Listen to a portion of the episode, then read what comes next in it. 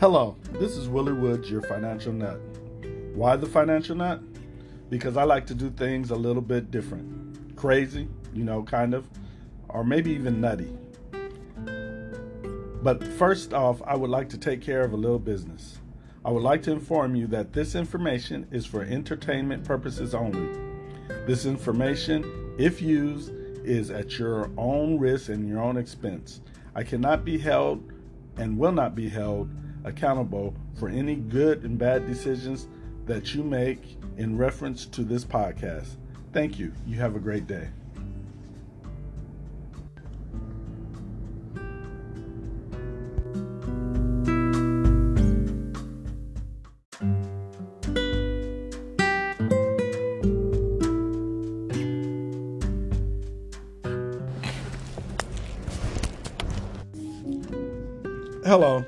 This is Willie Woods, the financial nut. Um, today, what I'm going to talk about is this is going to be risk part two because I was told that I didn't really explain the risk, and um, you know, people want to know about the risk and how you know I had some um, flawed reasoning Well, risk. Um, let's see if we could get a definition of risk. Risk is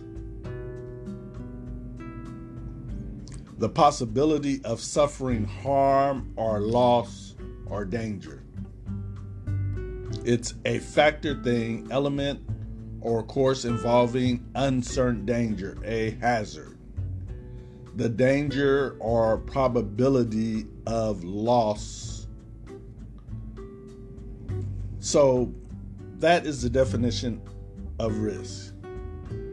Risk is a possibility. So in everything you do, there is a possibility of loss. You know, okay, a builder buys a piece of land. On this land, he plans to build houses. He plans to sell these houses to people. And then he plans to move on. But in the process, he has to put up money to buy the land. He has to put up money to build the houses. That is his risk. If he never builds the houses. He's stuck with land and he can hold it and maybe he could sell it for more than he bought it for. We don't know. That's risk. But if everything goes right and he buys the land and he builds the houses and he sells the houses, the people who buy the houses, they bought houses. The house, um, depending on what area you're at, they're either pretty much structured out of wood. So there's a risk that they can burn down.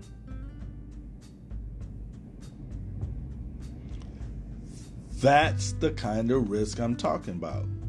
There's a possibility that they can turn burn down. Just because there's a possibility don't mean it will happen. But you're going to buy the house knowing that there's a possibility that it can burn down. That's why people buy insurance because if it burns down, they're insured so they can get it rebuilt. The insurance is what satisfy them and cover them for the risk that they're taking. So their risk is insured. Well, stocks are the same way.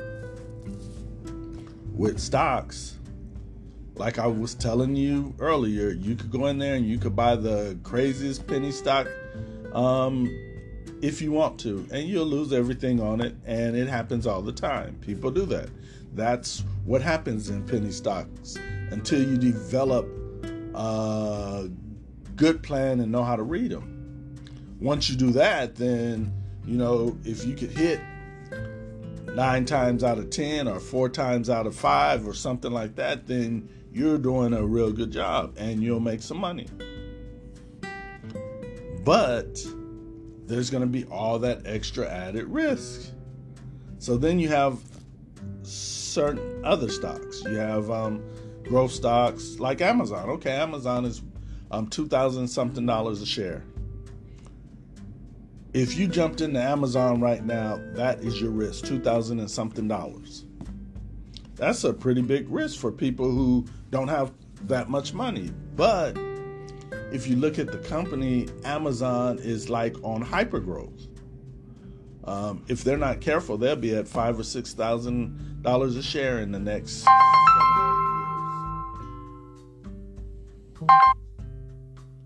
Um, so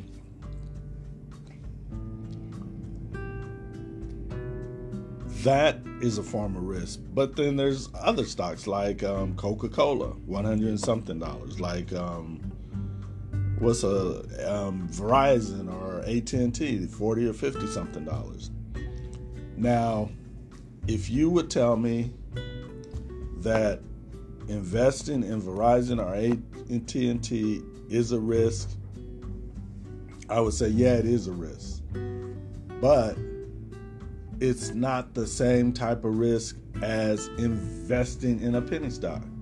The big difference between the, those two risks is the quality of the stock, the quality of the management. The company's more structured, but it's going to cost you more.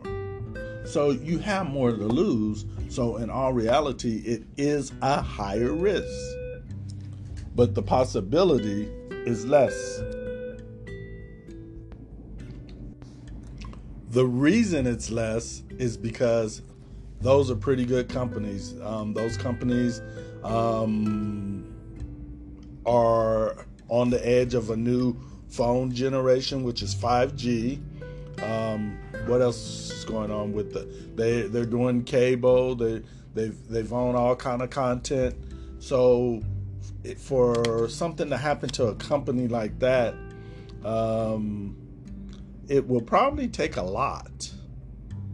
So that increases the risk in the opposite direction. So, um, given um, the definition of risk as being a probability, there is a higher probability that ain't nothing gonna happen to them anytime soon. Now, don't get me wrong, I'm not saying nothing could ever happen to them because you know, Ford is trading around nine dollars. GE is trading around eleven.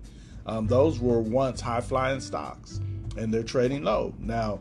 Um, would I buy both for these stocks? Yeah, you know why I would buy them because those are the type of companies that are going to come back. You know, there's a whole new auto industry um, out there, and that's the electric car.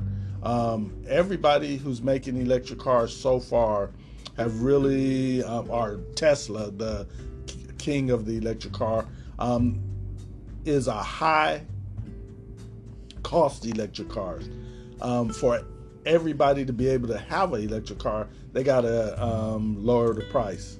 You know, so there's going to be companies who build electric cars for lower price. And then there's another thing that's coming along, which is the autonomous driving. And that again, you know, um, I guess they could do it where the only people who could afford to buy the cars are companies or something, but that would um, lose some of their market and that would leave an opening for some other company to come in up under them and cut them with a, a cheaper price car and take a lot of their business. You know, we've seen that happen with Volkswagen. We've seen it happen with Yugo. You know, just little car companies come in and they steal a big portion of the market, not because they're good cars, but because they're cheap and people can afford them. So, risk is something that can be managed. Um, and as long as it could be managed, I'm not going to say don't worry about it. What I'm going to say is that um, you can learn to control it. And when you learn to control it, um, you have the control. So, I guess what I'm saying is don't fear risk, control it, manage it. It's going to be there, it's a given. You know, risk happens every day, thousand times a day. You just don't know it because you're so used to walking through life blindly that you don't notice every risk. Could, could you imagine if you noticed everything that was risky to you? You know, eating in a fast food place, you don't know where the food come from. You don't know who washed the hands. You don't know none of that stuff. So that's a risk. But we're able to take that risk because we have a little trust in the companies that delivering it. And plus, if you know you go to the company and they get you sick and stuff, you can always sue them. You know, and some people are into that, some aren't. But it happens, and that is what has been used to mitigate the risk um, and keep the people who are who would do something like that at bay. You know, because no company wants to go under because of something somebody else did.